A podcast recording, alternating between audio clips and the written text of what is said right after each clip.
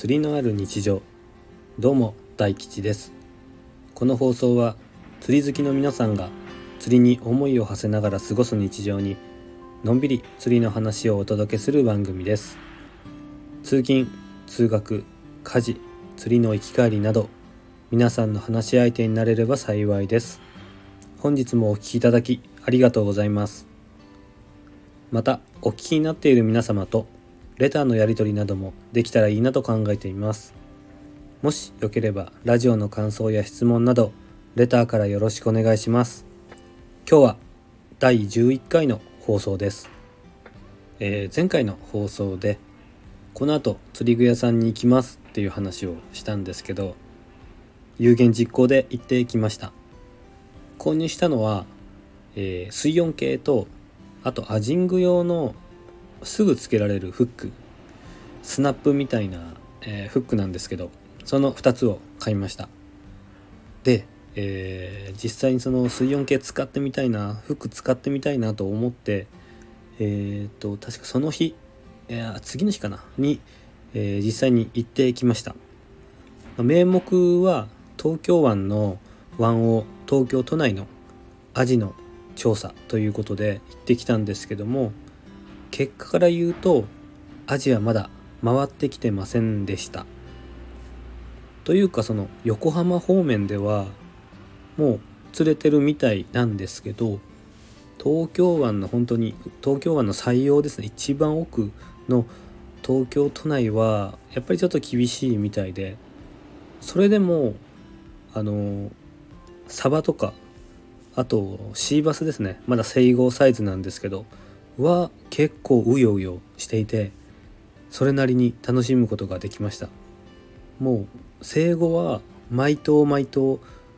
チェイスしてきて食ってきてっていうようなことが続いたのでめちゃくちゃ楽しかったです。あとあの水温計の方もですね使ってみてえっと確か水温が14度ぐらいだったんですけどだいぶやっぱり寒くなってきてます。体感でも風が強くて結構ですね寒かったです、えー、自分は割と釣り中は、えー、食事とかトイレとか寒さとか忘れるタイプでもう黙々と釣りをやっているんですけどもその日はですね一度寒いと感じてしまってそこから意識がそっちの方に持っていかれちゃってもうですね、えー、始めたのが夕方、まあ、3時とか4時ぐらいからスタートして、えー、8時ぐらいまでですね、えー、釣りをしました。もう8時ぐらいになるとだいぶ寒くてあの白金回路っていう繰り返し使える回路を持って行ってたんですけどもそれだけではしのぎきれなくなって諦めて帰りました。1匹だけですね、えー、サバを持って帰ってえー、下処理をしてでその日はゆっくりお風呂に使って休みました。もうその お風呂が気持ちよくてそのためにまた寒い中釣りに行くのもいいんじゃないかなというふうに思いました、えー、それでですねいつ、えー、お便り質問をいただいております、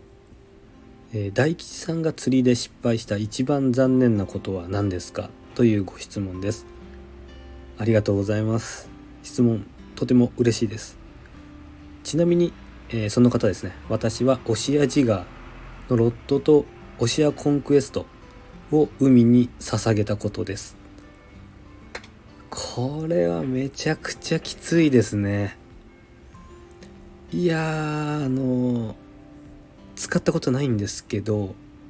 ねお値段の方はなんとなくわかるのでこれは相当その日はもう気が気じゃないっていうかね一日落ち込んだのではないかなと。心中お察しします。でですね私のうん一番残念だったことなんですけどうん考えてみたんですけどなんかそういう大きい失敗っていうのは今までなくて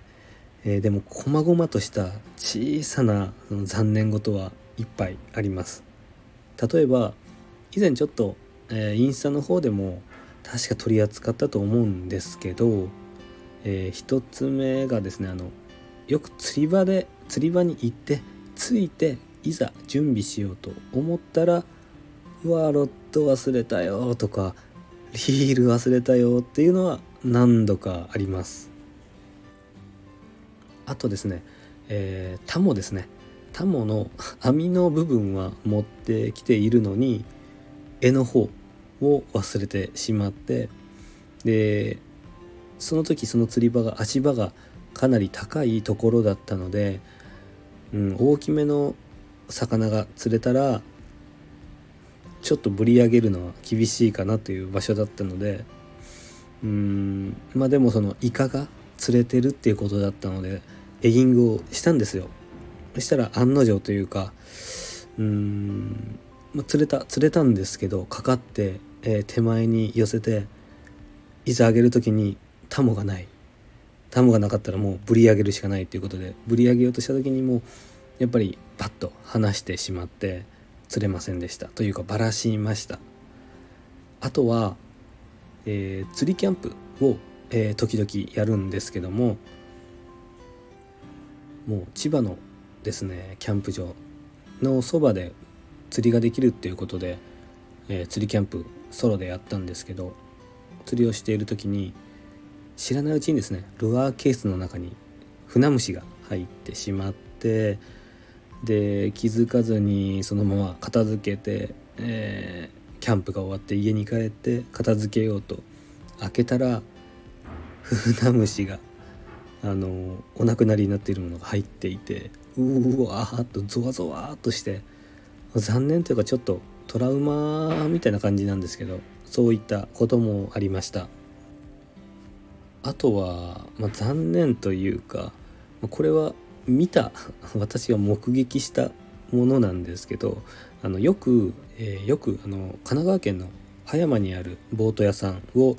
えー、利用させていただくんですけどもその手漕ぎボートに乗った時に、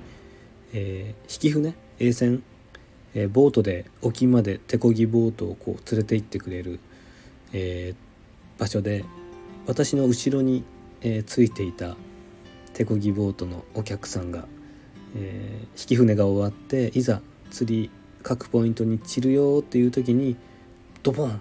とタックルを落としてしまってで みんな優しいんですよね。私もあまあ協力はしたんですけどもあの一斉にですねルアーを投げてその竿をタックルを回収しようとしたんですけど結局回収できなくてでそのお客さんはどうしたのか分かんないんですけどタックルがないままちょっと呆然としていました。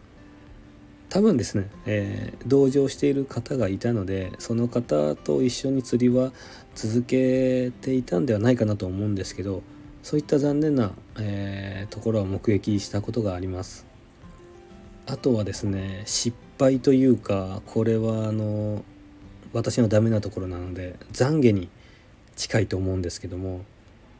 釣りを始めてですね、えーぐらいかな多分、うん、高校生か大学生ぐらいだったと思うんですけどサビキ釣りをしていてでサビキ釣りのあのコマセですね。よく袋に透明のビニール袋に入っていると思うんですけどで釣りをしていてでうわこれちょっと臭いし持って帰るの嫌だなってその時は正直思ってたんですよ。で案の定ですね、えー、風で飛ばされてしまって海にその袋が飛んでっちゃったことがあってで本当は良くないのにその時はですねちょっとラッキーと思っちゃったんですよ。今思うと本当になんていうか愚かなんですけどでね臭い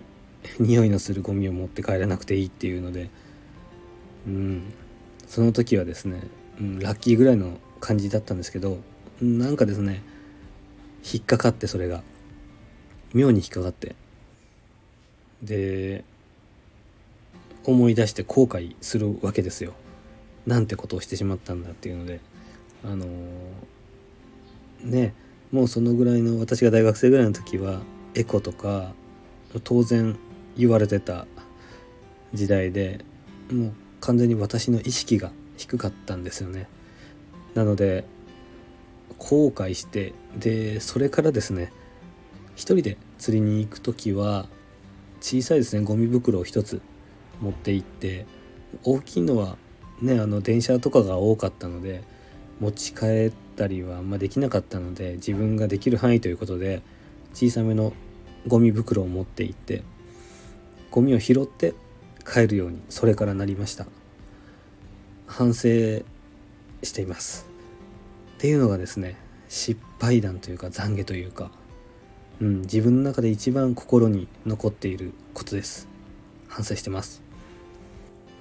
ということで少し暗い、えー、最後になってしまったんですけどどうですかね？皆さんは大きな失敗したことがありますか？もしあのー、こんな失敗があったよという方は教えていただけるとレターやインスタのコメントなどいただけると嬉しいです。というところでお時間になってしまいました。